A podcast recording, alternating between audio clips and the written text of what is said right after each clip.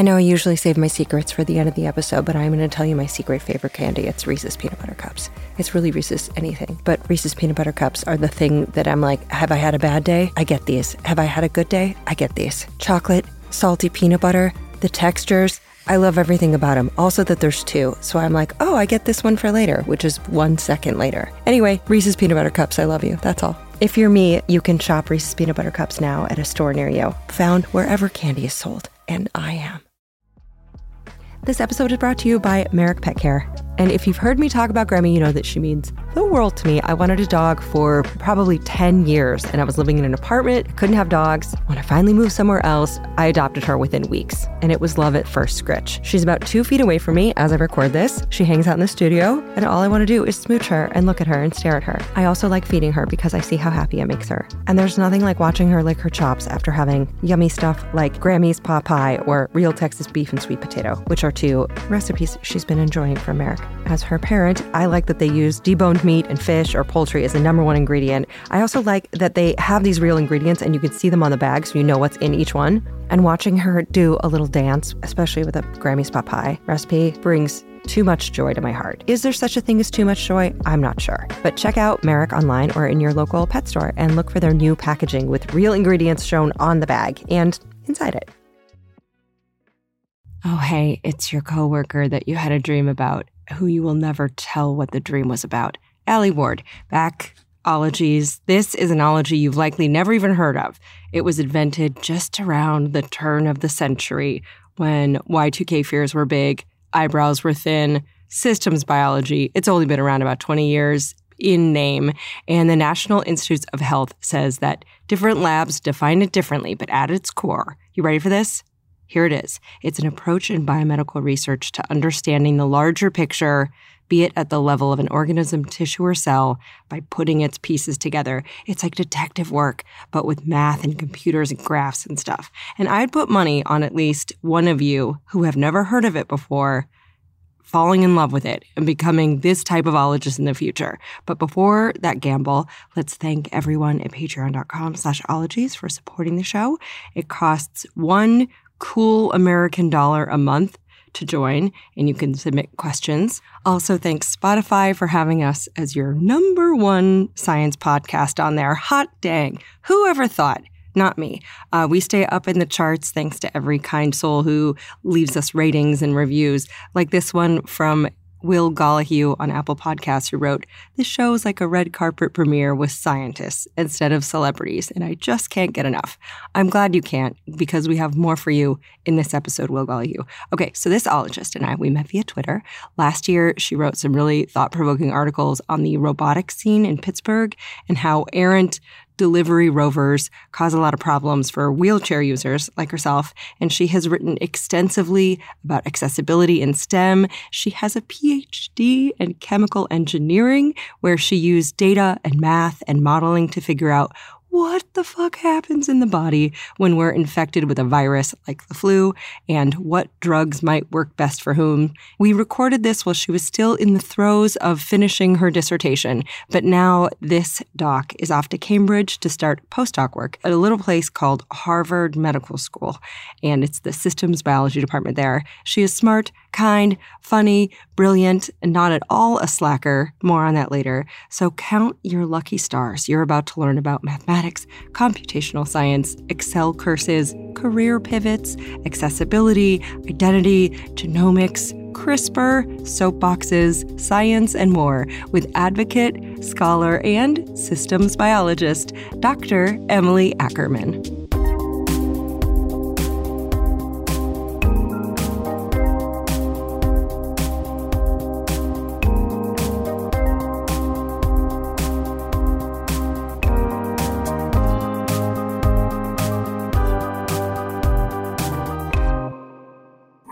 Ackerman. Her pronouns, she, her. Cool. And now you are a systems biologist, correct? I am. I mean, by my own definition, I'm a chemical engineer by training, mm-hmm. but most chemical engineers don't want to do chemical engineering. So we do other stuff. And my other stuff of choice is biology. When you say chemical engineering, what exactly does that encompass? Chemical engineering It's very broad. We always think of it as the movement of heat, mass, and energy. It's been around forever and it hasn't changed in forever. So, like, the core curriculum that you learn is like transport and thermodynamics, and that hasn't changed in like a hundred years. mm-hmm. So, I'm in the more biological area. There's also the energy area where people do alternative kind of energies and fuels, batteries, and then they also do things like solar or biofuels and things. So her chemical engineering department focused on petroleum and fuels, but she didn't work with petroleum. Her work involved more living things. But you've always loved biology too? Yeah. Yeah. Yeah, I I love it's so cool. It's such a mystifying place, at least to me. Where did that start? Was it bird watching or was it documentaries about bugs or where did you start? You know, did you have a microscope growing up? Where did you start to get really interested in the natural world? So being disabled and, and having like medical conditions, I've always found the body very interesting and kind of understanding the ways that mine is different mm-hmm. Has led me to kind of explore a lot of biology from like a younger age, I think.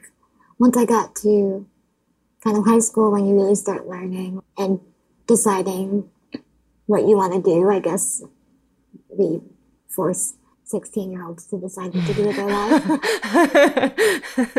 it was like a very interesting thing to me, but um, the definitions of types of engineerings were like a real mystery to me, and I think for most people. So I chose chemical based on the fact that I liked chemistry but I didn't want to do like lab science. Mm-hmm. So I mm-hmm. thought, okay, I'll do more math.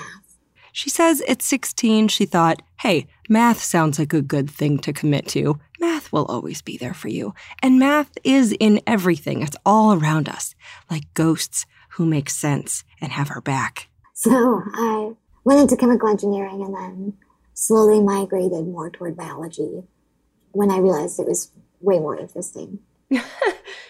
And you, in order to be a biologist and in the biological sciences, there's a ton of patterns and math and chemistry yeah. that needs understanding, right? For sure.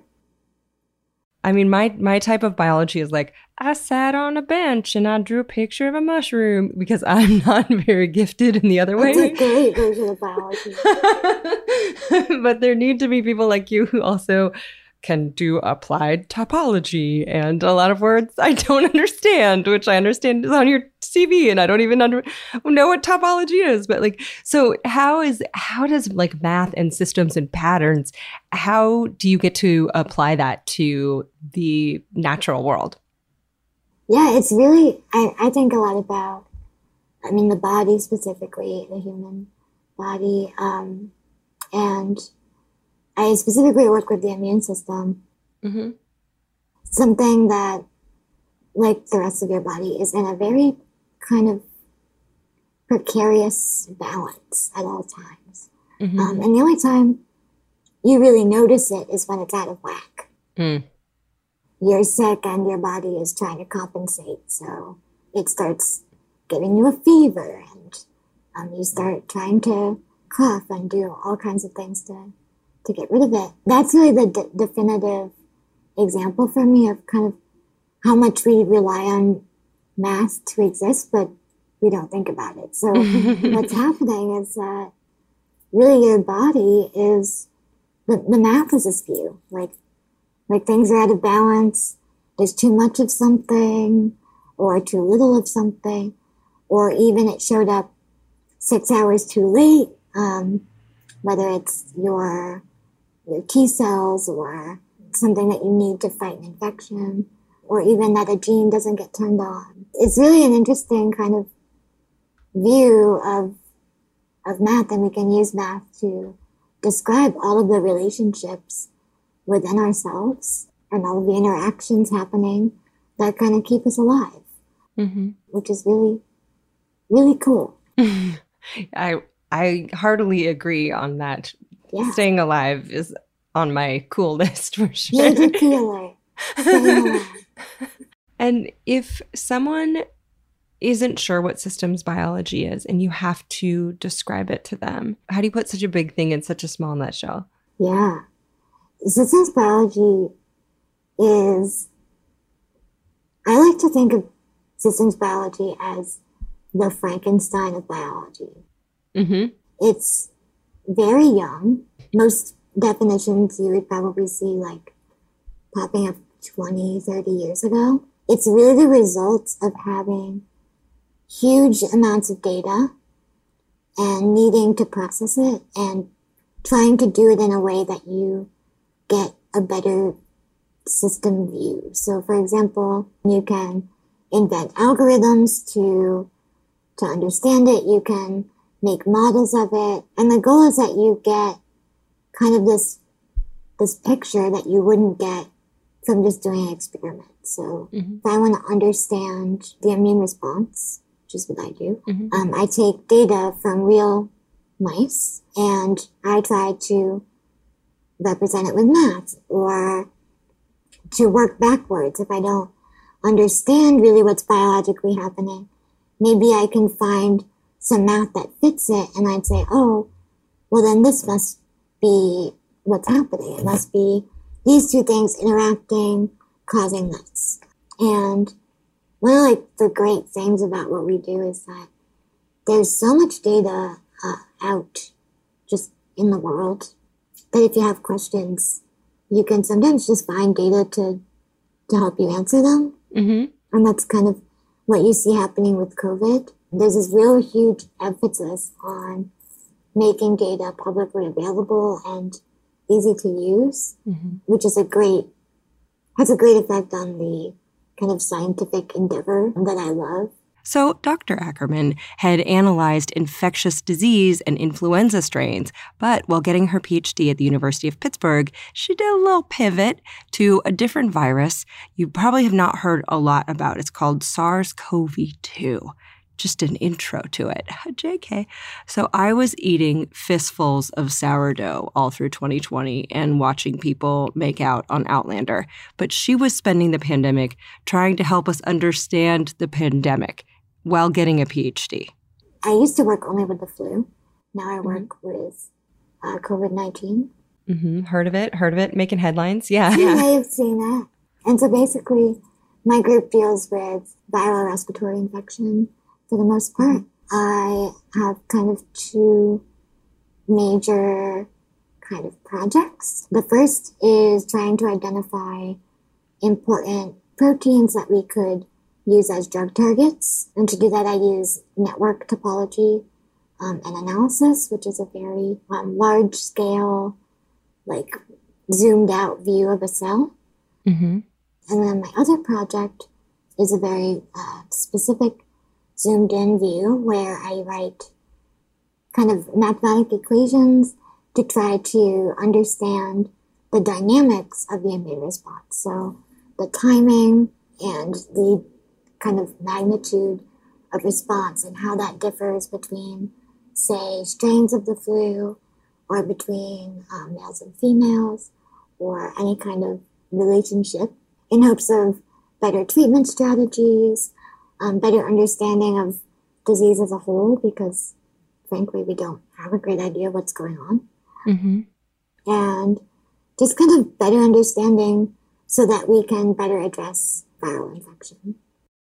How was that pivot? How much of you had to pivot your research to COVID? Which, by the way, that's amazing that you're working on it. Like, Thank you. Yeah.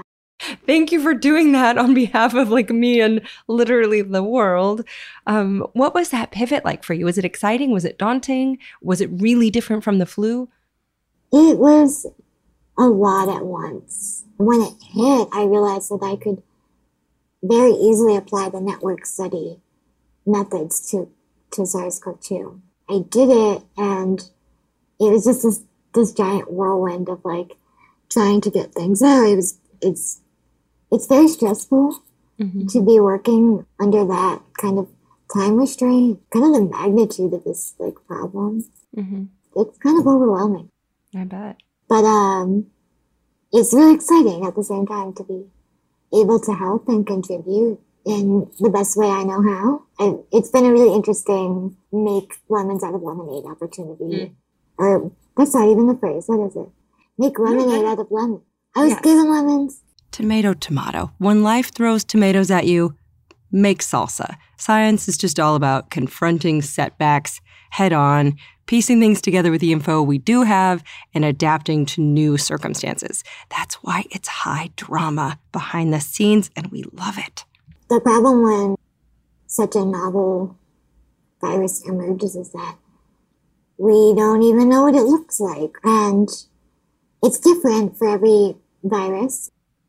They'll have kind of different evasion mechanisms or ways that they try to hide themselves. And what does your work look like? Like if you were to say like take your ologies host to work day. What is it? Is it like I picture, okay, tell me if I'm wrong. I love I picture I picture that you have like six computer monitors. And it's like when you walk into like the control room at NASA and it's all spreadsheets and like minority report like and you have maybe several different input devices like mouses or keyboards or lasers. And it's just numbers flying by. And if I were there I would just be trembling in a corner being like how do you keep track of all the numbers? Is that correct?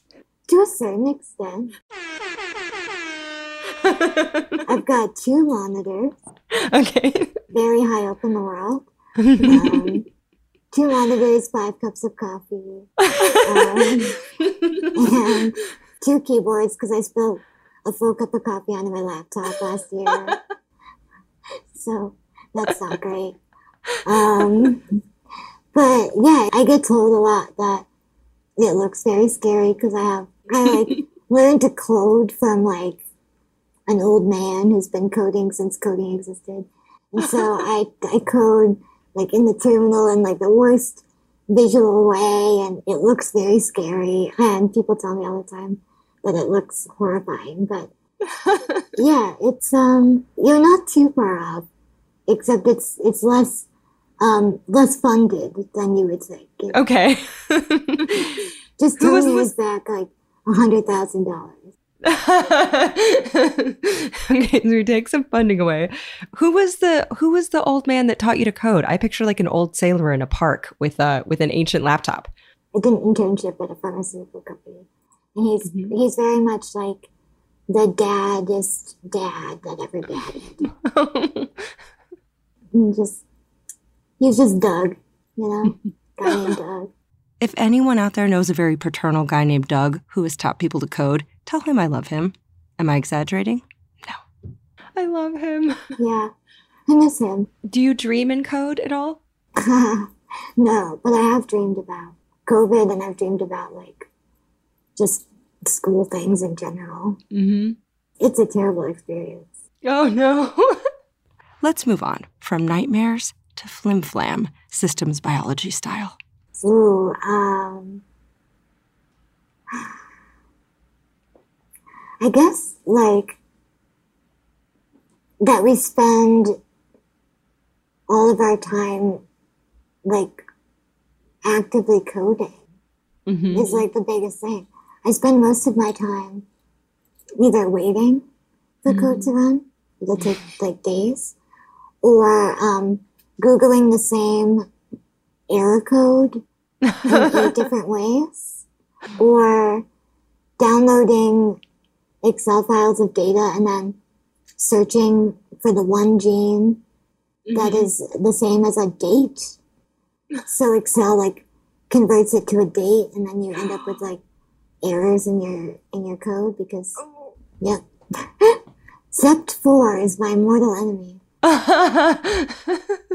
Side note, of course, I had to look this up, but SEP4 means septin 4, and it's a protein that in humans is encoded by the SEPT4 gene, which also reminded me of the meme, which is a Venn diagram of Excel and incels, both incorrectly assuming everything is a date. It hurts. So good. But the amount of time I spend actually writing code is very, very small. in Mhm. comparison.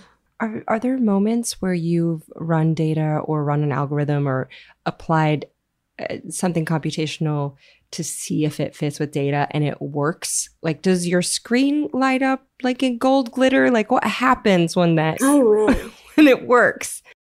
It's like I stopped crying. No. um, yeah, I mean, there's a problem in systems biology and more computational fields where you don't always have validation for your answer. Maybe you need more data to prove that it's correct, or you have to very carefully design training sets and things to prove that you have actually done something. Mhm. So it can feel a little unrewarding, but sometimes it's the other way around and you're you're fitting to data that already exists or you have a way to validate it. So sometimes it just points you down the path, but you're not quite to the destination yet. But at least you know that your work isn't a mess. Are you a person um, that is super organized and analytical in the rest of your life? Are you like a, a person like friends go to with computational questions? Or are you like, I save that for work and I let the rest of my life be loosey goosey? I'm a little bit of a an organized person. I'm a very like structured person. Like I love having a schedule and I love having rules to follow. Mhm. Um, I'm that kind of person. Uh, at least rules that benefit me. yeah.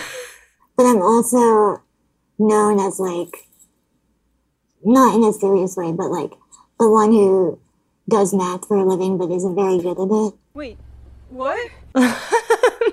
Like I'm always doubting my ability to do math. Do people ever tell you to stop doubting your ability to do math because you're probably so much better at it than other people? Yeah, I need like constant reminders of where I'm at, how I got this far. you mentioned something too about about disability in STEM, and I'm wondering, is there anything that you you wish you knew kind of coming up that you you wish other people in STEM with maybe any kind of disabilities knew? Oh, yeah, so many things. I think. Ooh, what do I want them to know? Sorry, that's a big question. No, I mean it's. This is what I really am like so so passionate about. I think when I was when I went to college, I was very unsure, like most I think college students are, what they want to do or what they care about. I think one thing that is STEM particular is the fear that you that like STEM isn't made for you in a very physical way, but also in a um, there's this emphasis on working long hours, on kind of devoting yourself and therefore your body to the cause, whatever mm-hmm. STEM cause you've chosen. And I guess what I would tell people is that that's that's unhealthy and false. Mm-hmm. There's so much of a push to to be a scientist or an engineer and to devote your whole self and it should be first. And I think what we know in the dis- disability community is that our, our bodies and our minds have to come first. And you can't do the science if your body's not there. Right. So, and if you really want to be there, there has to be a way. So if mm-hmm. you need to change your schedule, if you need to ask for accommodations and things because you want to be there, that's, you are so in the right to do that. And there's always a way that you can get to it. When I, the reason I do computational work is that I am very weak. I'm very small. I weigh like 50 pounds. I can lift like half a pound to a pound on a good day. Um, and a lab is just not made for me in, in any way. It, it just will never work. Mhm. And I knew that, and it's part of why I chose engineering.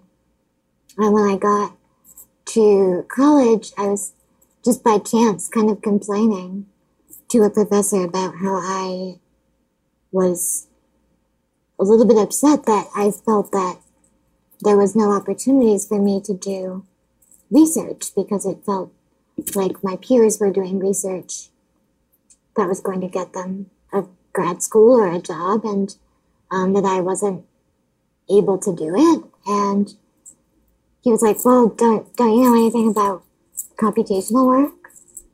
And I was like, nope. Nobody told me about that.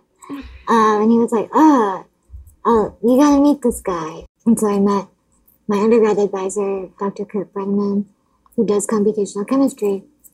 And it was nothing like anything I'd ever learned, but I could do it anywhere, any time of day. It didn't involve lifting anything except my computer. And it was such an opportunity that I didn't know existed. Mm-hmm. And so I didn't know anyone else that was disabled, students or faculty. And so I really just had no idea that there's this whole world out there of what I consider way more accessible science. And so one tip I would definitely say is to explore computational science. Mm-hmm. It's such a cool area and it's so much more accessible with the timing and the physical demands of it. Um, and it's super cool and I want everyone to do it. that that's so wonderful that just someone suggesting something like that can yeah. you know it's so funny that those moments in our lives are like wait i could do i could do that do that yeah and like if i knew someone who was disabled it probably would have been way more clear to me mm-hmm. or at least i would have had some kind of hope that i could could do it in the same way that my peers were just going up and asking for lab positions. Mm-hmm. I am really passionate about not only like getting more people into STEM, but making it a, a place they can stay mm-hmm. and foster the next generation of, of kids like I was who had no idea what it, what the future could even look like, I guess. Mm-hmm. Yeah, it's, it's so important that we make it equitable because right now it's definitely not. Yeah. Anything that would make it more equitable, any kind of moves that others could make or that you would love to see made? Yeah. One big thing is just generally thinking about your lab space or your lab policies or your even your your classroom policies can be designed in a way that make it easier for disabled students and researchers to exist in your space. So, for example, if you're teaching class and your policy in this strange pandemic time is that you have to always have your video on and you have to show up to every Zoom or you drop a letter grade, right? Mm-hmm. It's really difficult for a lot of us to attend every lecture on time when there's no difference between watching a recording of it and attending in real time. Mm-hmm. Or if your lab space, most lab spaces are disgustingly inaccessible. Mm. But what can you do? You can not load all of your pipette boxes and glove boxes and everything right inside the door so that like I can't even enter a lab. Mm-hmm. Right. And just a quick side note on identity and disability. So, Dr. Ackerman says she prefers identity first language, i.e., she is a disabled person, rather than saying a person with a disability. And this discussion comes up in the disability community a lot. Many autistic folks prefer identity first autistic person rather than person with autism. So, deaf person, blind person are also common choices. And Dr. Ackerman pointed me to a really great article written by Molly Callahan for Northwestern University, which explains, quote, for people who prefer person first language, the choice recognizes that a human is first and foremost a person. They have a disorder, but that disorder doesn't define them. And for people who prefer identity first language, the choice is about empowerment. It says that autism or a disability isn't something to be ashamed of. So now you know what person first versus identity first means, and when in doubt, just ask someone if they have a preference. Point being, disabled is not a bad word, and it's especially great to know this on the heels of July's Disability Pride Month, which celebrated the ADA or Americans with Disabilities Act, which is an example of person first language on that one. But Major point being disabled is nothing to ever feel ashamed of. As my good friend, TV writer David Radcliffe says, quote, disability will be a part of everyone's life, whether through age, illness, or accident. So we are either disabled or we are temporarily non disabled. And I love that sentiment. It's really true for everyone. And also, David Radcliffe is David Radcliffe on Twitter, by the way. I'll link his Twitter on my website. It's great. And it's also always wonderful to read articles by or follow folks on social media who are passionate about communicating these issues. Honestly, the best prevention for accidentally saying ignorant shit is just to learn and listen more in the first place. Boom. There, there are ways that you can minimize the kind of effect that you have on on your surroundings because the, the I think what people assume is that when they see someone who is disabled, they say, ah, they're disabled. But the truth is, you can't always see it. In fact, it's a lot of the time it's very difficult to see when people need you to change the way that you kind of operate. Mm-hmm. And so instead of waiting for someone to ask for accommodation, just providing it is the best way to ensure that that person gets what they need without putting the onus on them to ask for you to change the way that you operate from your kind of position of power. That makes so much sense and and thinking about it ahead of time instead of waiting until you've put someone into crisis. Right. Sort of. And relying on that person to be able to convey to you that they need you to change mm-hmm. is an even bigger barrier. A few like Twitters popping up recently of kind of community building for specifically disabled and STEM folks, mm-hmm. and they're they're great. I love interacting with with other people. Listeners, patrons have questions for you. Can I lob some at you? Ooh, yeah. okay. Side note, those Twitter hashtags are disabled in STEM. That is a great one. And you can follow disabled STEM that account to listen to that community and to get more resources. And speaking of resources, before we lob questions, let's toss some money at a cause of the ologist's choosing. And Dr. Emily E. Ackerman asked that it go to HEARD, which she told me via email is an abolitionist disability org that does a lot of work around the incarceration of deaf and disabled people.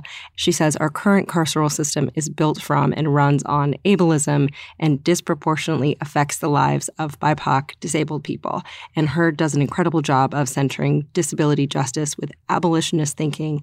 And they have trainings called the Revolution must be accessible that I would urge people to take a look at, she says, especially those organizing in their own circles. So that donation went to behearddc.org. That is linked in the show notes. And that donation from Ologies in Emily's name was made possible by patrons of the show and sponsors who you may hear about now.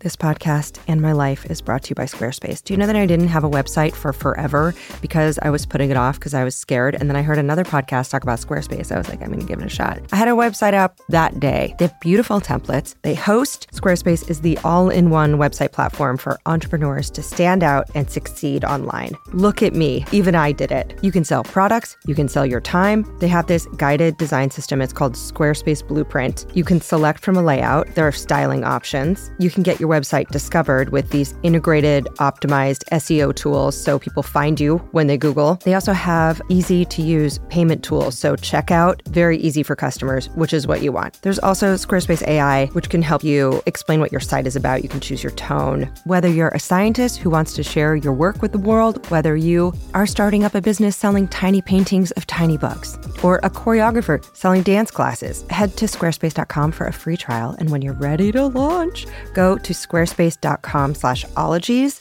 to save 10% off your first purchase of a website or a domain. I recommend it to all my friends, even when I'm not recording an ad. Okay. This show is sponsored by BetterHelp. Listen, we're all carrying around just a backpack of stressors and sadnesses. When we keep them all zipped up and the load gets heavier, it can start to affect us negatively. You start to feel misunderstood, sad, resentful. A safe place to unpack that is, you guessed it, therapy. Therapists can help you dump out your bag and work through the heavy garbage that's weighing you down, in my case at least. I've used BetterHelp. They have definitely helped me understand that pushing my feelings down does not actually make them go away, it makes them feel worse. So if you've been thinking about starting therapy, give BetterHelp a try. It's entirely online, it's designed to be convenient and flexible, it's suited to your schedule. You fill out a brief questionnaire to get matched with a licensed therapist. It's so much faster and easier than trying to hunt down a therapist from just online listings and cold calling. That's one thing I love about BetterHelp. And if for any reason you're not vibing with your therapist, you can switch anytime, no additional charge no drama. So unburden yourself and trauma dump onto someone who's trained for this. So get it off your chest with BetterHelp. Visit betterhelp.com slash ologies today to get 10% off your first month. That's betterhelp, H-E-L-P dot com slash ologies. Oh, KiwiCo. We love you. Kids love you. Parents love you. Uncle Alie's love you. Here's the deal. So, whether you're staying at home or you're heading out on some summer explorations, KiwiCo is inviting kids, also kids at heart, that's you, to enjoy their first ever summer adventure series. So, kids from two years old to teens can receive six hands on science and art project kits over six weeks. They have something for everyone, they have different topics for each age, whether your kid wants to explore space or learn about dinosaurs. And I've heard from my parental friends that summer can be a little challenging to keep the kiddos busy. KiwiCo's like, we did the legwork for you. And the Summer Adventure Series is this personalized experience with super fun activities like a bottle rocket kit where kids can build an actual bottle rocket. And you can either receive all of your summer adventure crates at once or weekly for six weeks. I think it's so amazing that they have different crates for different ages everything from the great outdoors that has like giant bubbles or a window garden to a trebuchet kit for ages 9 to 14, an entrepreneur where you can do textured clay projects. If you have kids, if you know kids, keep them occupied and learning and having fun this summer with KiwiCo. And you can get 20% off your summer adventure series at Kiwi kiwico.com slash ologies summer.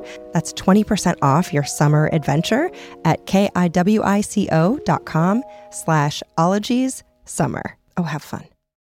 Oh, hi, it's me, the lady that checks a bunch of scholarly articles before she believes anything, Alie Ward. And I feel like we are similar in that we have a fair amount of skepticism and we like to dive deep and find out what the actual facts are. This is why, when it comes to any kind of supplements, I enjoy Ritual, which is a female founded B Corp, meaning that they're holding themselves accountable to not just the company, but also to the health of people in our planet. And their clinically backed Essential for Women 18 Plus multivitamin has these high quality, traceable key ingredients in bioavailable forms that are clean. Only about 1% of supplement brands are USP verified, and Ritual is one of them. So I like being able to trust what I'm putting in my body body. From an aesthetic standpoint, I'll also tell you that Ritual are beautiful little vitamins. They look like lava lamps and they taste like mint. So taking my Ritual is part of my, I guess, morning ritual. I, that's probably why they named it that, and I didn't even think about it. Anyway, no more shady business. Ritual's essential for women 18 plus is a multivitamin you can actually trust. So get 25% off your first month at ritual.com slash ologies. You can start Ritual or add essential for women 18 plus to your subscription today. That's ritual.com slash ologies for 25% off. Down the hatch. Okay, your systemic biological questions. Let's start basic. Um, Dina wants to know Do you see chaos in the mathematical models that you work with? And if so, when? Yeah, we see a lot of noise mm-hmm. in the models because everyone is different. So, for example, I use data from like triplicate mice experiments. Okay, side note I looked up triplicate mice, and it's not a type of mouse, I found out, but rather experiments run in triplicate using mice. So more runs of the experiment means more data points. And then, thanks to this episode, I now picture data points like coins or mushrooms in a video game, just like blink, blink, blink, blink, blink, like get that data, just shove it in your pockets. Also, if you're still staring off thinking about the mousies, we address perspectives on animal testing and its future later in the episode. Anyway. And even within those three mice, there is so much variation, and it causes a lot of mathematical issues, a lot of unstable systems. The, the nature of, of biological systems is feedback. Everything is a feedback system. And so when you make very small changes to components of that system, you can get some really out of proportion results. Mm. And so, yeah, we see a lot of problems with with noise and things like that. I love that chaos and noise are sort of correlated. Yeah, I I don't know the exact like mathematical definition of chaos mm-hmm. off the top of my head, but I'm willing to bet that that we see it. Chaos, noun, behavior so unpredictable as to appear random, owing to great sensitivity to small changes in conditions. So, little stuff makes things go sideways. The shorthand is the, the butterfly effect. Honestly, chaos is in everything, especially our bodies. Right. Um, and Caitlin Allen, first time question asker, wants to know, and this is specific, but if you have a favorite mechanism in organic chemistry. Ooh, I don't because I barely passed organic chemistry. okay. it's funny. There's there's this kind of like assumption that if you're a chemical engineer, you must be very good at, at like advanced chemistry. Mm-hmm. I haven't thought about chemistry in years, except for when I think about like protein binding, but that's a very specific kind of, of chemistry. If you're like, I need a whole episode about molecular proteins and also being a queen of SciComm, see the molecular biology episode with Dr. Raven, the science maven Baxter. Okay, onward. I thought Joe Porvito has a great question, and it was seconded by Will Pliwa, Erica Periandri, and Onyx Casale. Wanted to know if we could use viruses to cure a disease rather than cause one. Yeah, there's some really cool work that goes on with this. I think it's called oncovirology or something. Ooh. I made that word up, but it's it's probably close. It's the idea that you can treat tumors with modified viruses. So what happens when you get a, a virus enters your cell is that it triggers this kind of series of events where your body says, "Oh, I need to start fighting. You know, I gotta, Mhm. I gotta do something."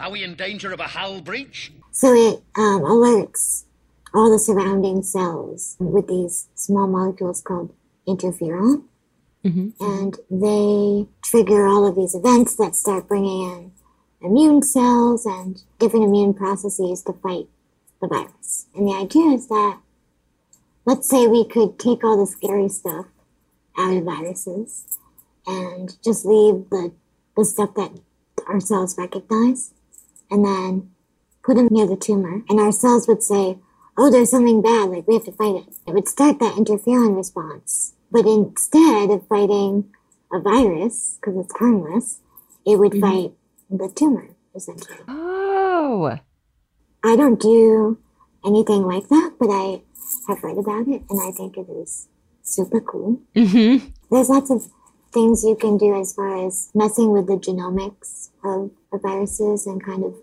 knocking out the harmful stuff and using them to deliver parts of genes or um, just kind of cause controlled havoc. I think it looks promising and really cool. Oncovirology or tumor virology, it is. It's a thing. So if anyone knows of a good oncovirologist, please holler at me at your dad ward. I'm all ears. Zoltan Sazi says, This is very interesting and an important scientific area. And question Is it possible to estimate with epidemiologic models?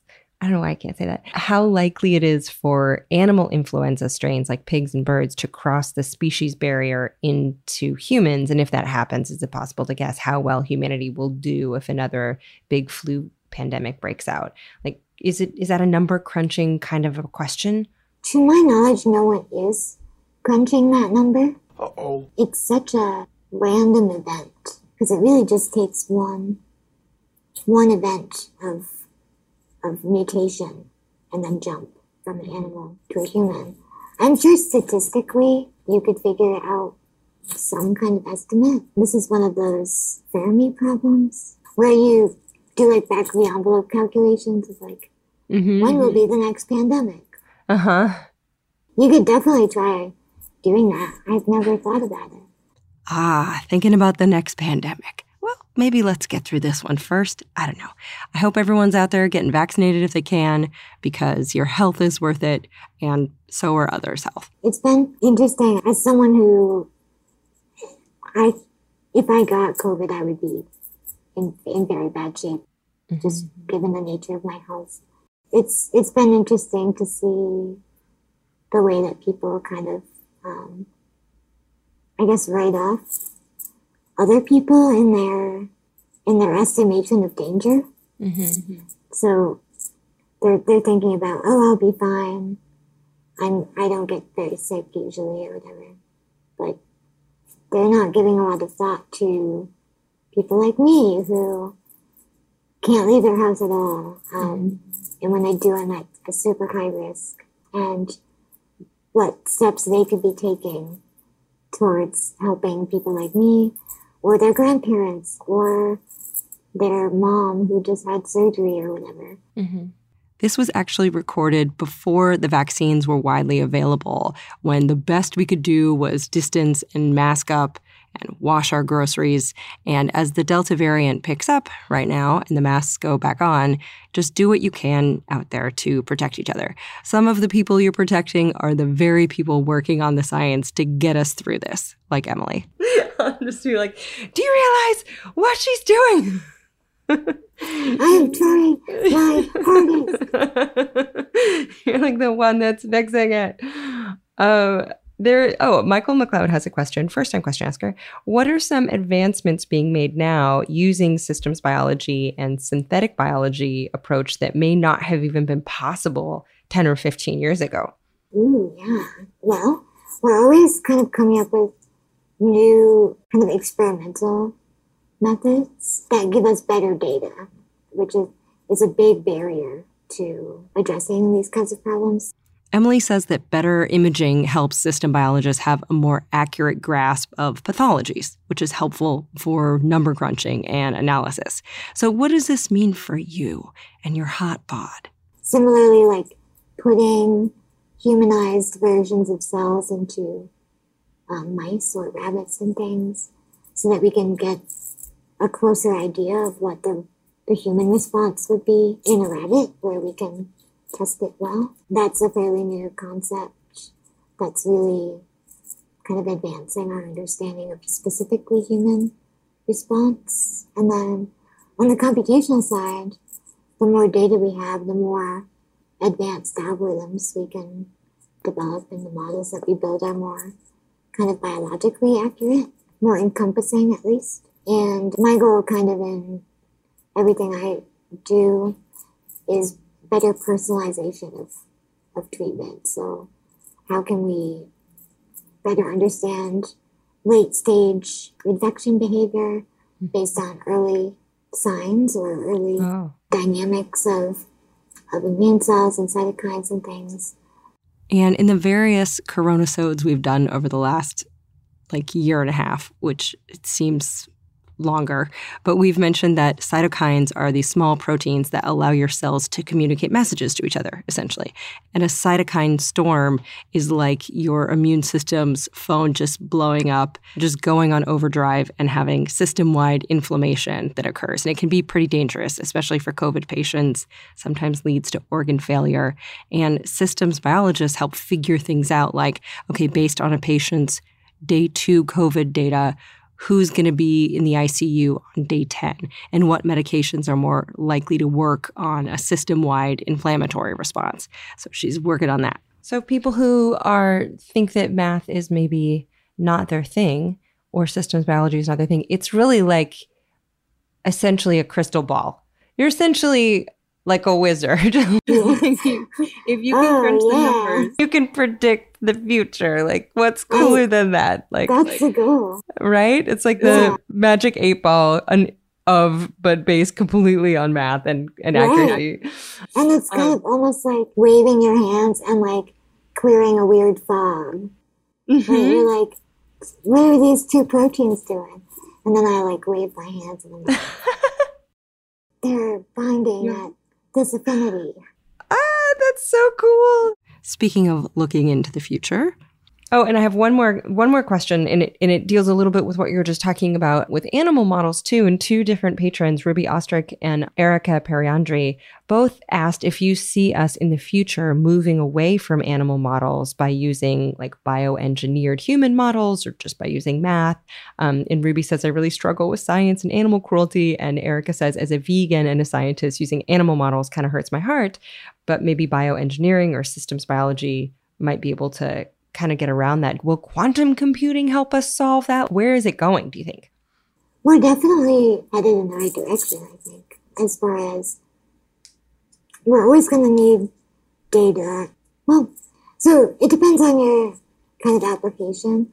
I could see some of them going much closer to no animal models.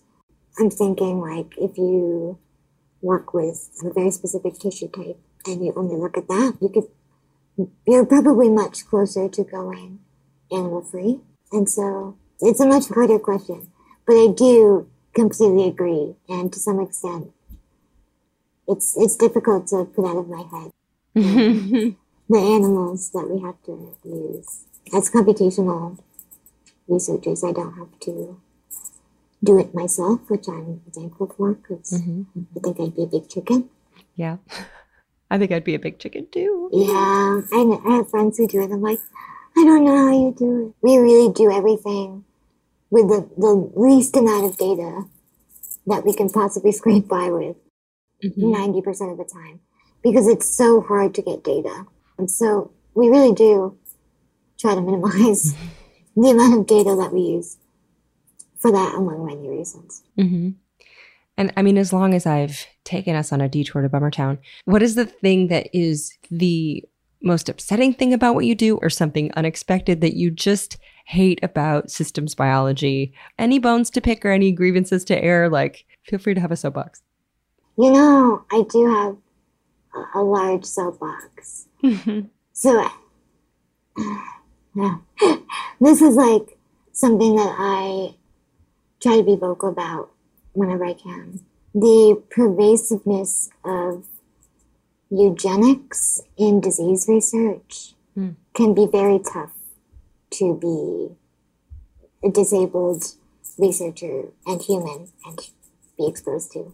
Mm-hmm. And not that this is a systems biology specific problem. There's a lot of assumptions that go into biological work as far as that people with diseases would not like to be the way that they are, or that there's some kind of inherent goodness in in sorting people in any way uh, based on genetics or some inherent truth, I should say. And so it's it's tough to watch people who do disease research and have probably not much exposure to those people Mhm. who are affected. And from an activism standpoint, it's it's really scary to watch a lot of movement in that direction as a positive change. For example, like last year, I think when the the genetically modified children were exposed in China. I don't know if you remember when that Yeah, yeah. was like a thing, but for background, they basically had genetically modified the embryos so that the children didn't have whatever genetic disorder the parents had. Mm-hmm. I mean, in the science community, that was like enough of a red alarm for people to be like, no. Mm, yeah. on the whole, in kind of the world, it got a lot of traction as like, is this the future? Are we Mhm. going to like eradicate disease? And it's just such a harmful mentality to think that people would be better off without their genetic disorders. Mhm. And obviously, there are things about it that are valid to think about, like life threatening illnesses and things like that.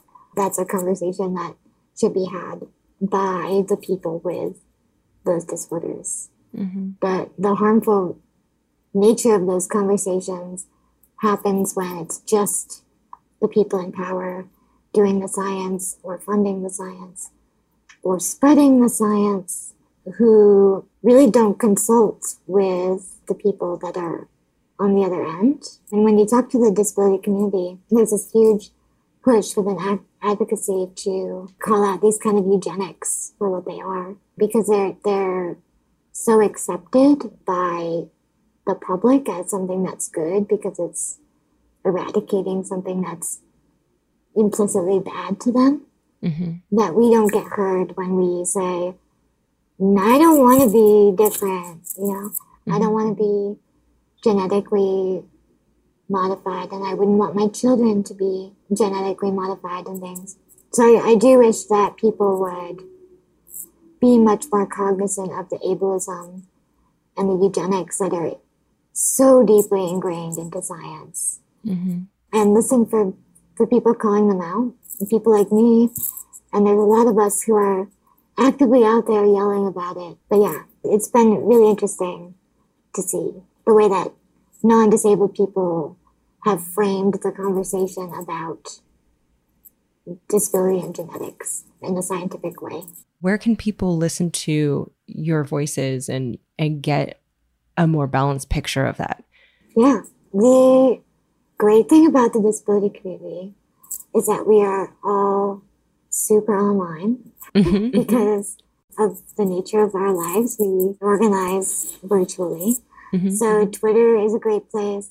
I would recommend any written piece that is written specifically by a disabled person. Yeah, and I think just being cognizant that the opinions that really matter on this debate, which should not be a debate for most people, only for us who are affected. Yeah, we are the ones who matter in in kind of having our voices heard. Um, there's a lot of articles written by people who have no connection beyond understanding CRISPR, and it's it's very disappointing to see that platform be given to them when they don't frankly know what they're talking about. This is, of course, a really important topic, and this conversation with Dr. Ackerman really opened up my own eyes to the issue. And she sent me an email after we recorded because she just wanted to expand on it and get her thoughts down. And she wrote, quote, CRISPR and gene editing are absolutely incredible scientific technologies that have revolutionized the way we're able to address biological problems. She says, I know that as a scientist, there are a million ways to use it for good. However, in combination with the ableism ingrained in our societal teachings, blatant or unrecognized, it stands as a not so far fetched weapon against the identities and the lives of the disabled. The failure of the scientific community to widely condemn the detrimental idea of editing our very disabled existence and the suggestion that it represents an optimal future to do so, combined with a very extensive history of eugenics, leads me to actively fear my colleagues' potential role in the downfall of the community I love so much under the misguided ableist idea that all those with disabilities would be better off without them, she says. The day the Nobel Prize was announced for genetic scissors, a tool for rewriting the code of life, Dr. Ackerman continues, my Twitter feed was 50% scientists who were elated and 50% disabled people who were saddened, angry, and scared.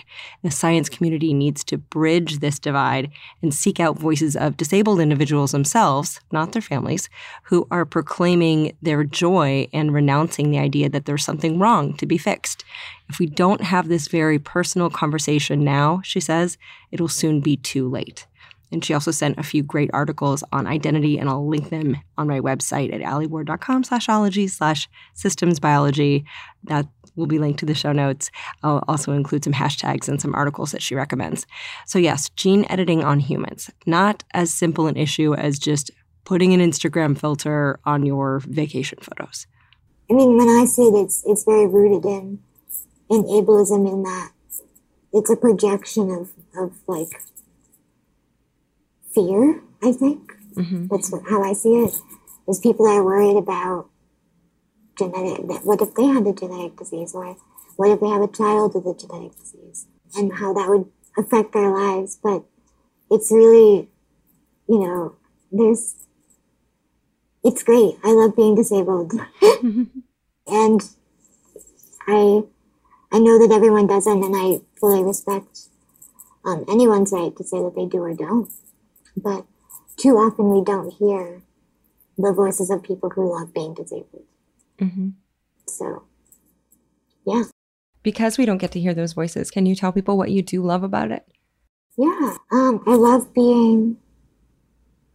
I love the the view that I have on life and how inherently different it is. I think that there are things that I think about all day, every day, as far as getting my basic needs met and how I'm going to plan my next career steps. And like the, that's the full gamut of like, you know, the most disabled thoughts are like, how am I going to pee tomorrow?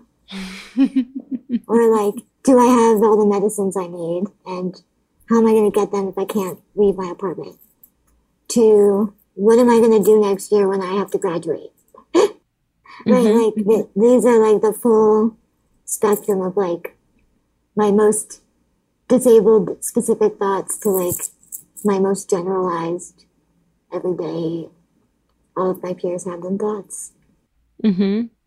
but I love that my my view on those like everyday questions that everybody has to answer is so tainted by my disability in a good way. It's that I'm thinking about the city's accessibility and I'm thinking about the political climate and I'm thinking about all of these kind of factors that I think are going to help me make a better choice. But I, it's because I have to think about them. It sounds like a a richer experience because not only do you have to consider your needs, but it also must make you considerate of other people's needs across many different spectra, you know? For sure, yeah. And it's I love the intersectionality of of the disabled community. There is one of everyone, and then some. And um, it's so easy to find someone who is the complete opposite of you,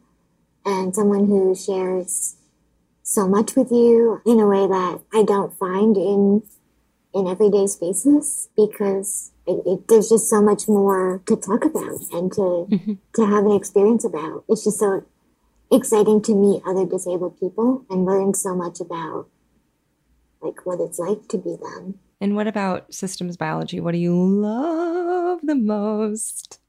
I love thinking about the scale of it. And I've had the network project, which is very zoomed out. I look at like all proteins of the cell at once and like very generalized yes or no, do they interact?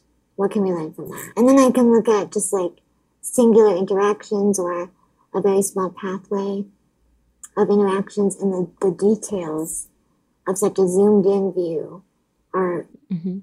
just so there's so many details and you can always go smaller and they're so interconnected that on a tissue level and a whole body level just very small changes at at such a small like micro level can cause huge differences in what our body does and how we like perceive ourselves i just love thinking about that view. Kind of the way I love thinking about space, but it makes me really afraid when I think about space. When I think about my body, at least there's like a a small kind of limit that I can think about. That's funny. I found out there's a word for that called cosmic vertigo when you just start Ooh, thinking yeah. about how big space is and you're like, whoa.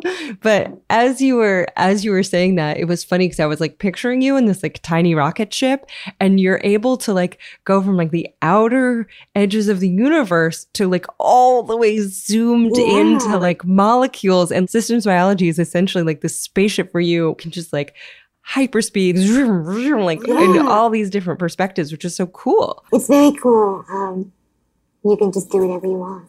So definitely follow Emily E. Ackerman on Twitter, although her display name I take issue with.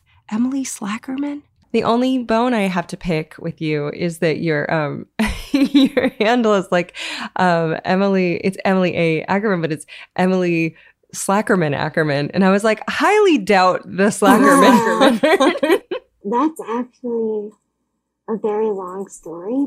okay. A internet troll bequeathed that to me. No. I took it and just ran with it. I was like, this is how I want to be. Like, I want this on my gravestone. I want to be known as this for the rest of my life. Like, Oh they God, thought they were like really burning me. Actually, they gave me the greatest gift I've ever received. Emily Slackerman Ackerman. okay, now I love it even more. oh my gosh. Thank you so much for being on. I'm so excited that I now know what systems biology is and how cool it is. I hope that everybody knows now. they do. Or like Um, um, like that uh, SNL skit with like the hottest club in New York City, yeah. but it's systems biology. yeah. Oh my God. So ask systems biological people simple questions, and you'll get to know your world and the people making it better, better. And you can follow Dr. Emily E. Ackerman, who is at Emily E. Ackerman, aka Slackerman, on Twitter. And her website is Emily E. Ackerman. And if you'd like to hear her on more podcasts, you can check out the Disability Visibility Project hosted by Alice Wong. And Dr. Ackerman is on episode 91 talking about disabled engineers. And I'll link that on my website too, as well as a link to Herd, where we sent a donation today at Emily's kind suggestion. And we are at Ologies on Twitter and Instagram. And I'm Alie Ward with one L on both. So do be our friends. Thank you, Aaron Campbell Talbert, for adminning the Ologies podcast Facebook group full of very swell humans. Thanks, Boni Dutch and Shannon Feltus, for managing merch. They're also sisters who host the podcast. You are that, which is very funny.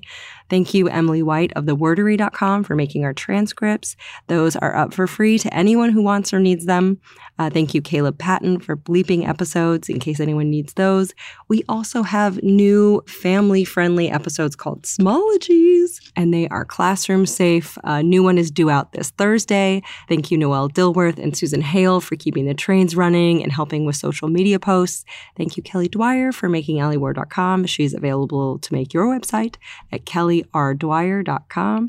Uh, thank you to my legally wedded hunk and editor, Jarrett Sleeper of Mind Jam Media, for making these episodes into the dark of night. And of course, to Stephen Ray Morris of the podcast See Jurassic Right and the Purrcast. Uh, Nick Thorburn wrote the theme song and is in a very good band called Islands, which has a new album out right now called Islomania. And if you stick around to the end of the episode, I tell you a secret. Sometimes they're embarrassing, sometimes they're things you don't want to hear. This one's a life hack. I want you to know it. So I'm going to say it with my mouth. Okay, so take a pitcher, right? Fill it all the way up with ice, juice three limes into it, and then you fill it with water. And for some reason, lime water is like a thousand percent more refreshing than lemon water. I don't know why. It's all the summer delicious of a margarita without being hammered or sugar crashing. So love some lime water, all about it. Make yourself some canned lime juice, bottled lime juice. Get away from me with that.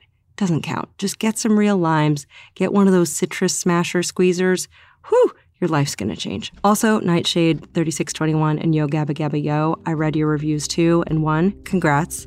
That's amazing, Nightshade. Two, Yo Gabba Gabba. I'm a supermarket witch and I can see you. Okay, stay tuned for new Smologies on Thursday. Okay, bye bye. Pachydermatology, homeology, cryptozoology, litology, nanotechnology, meteorology,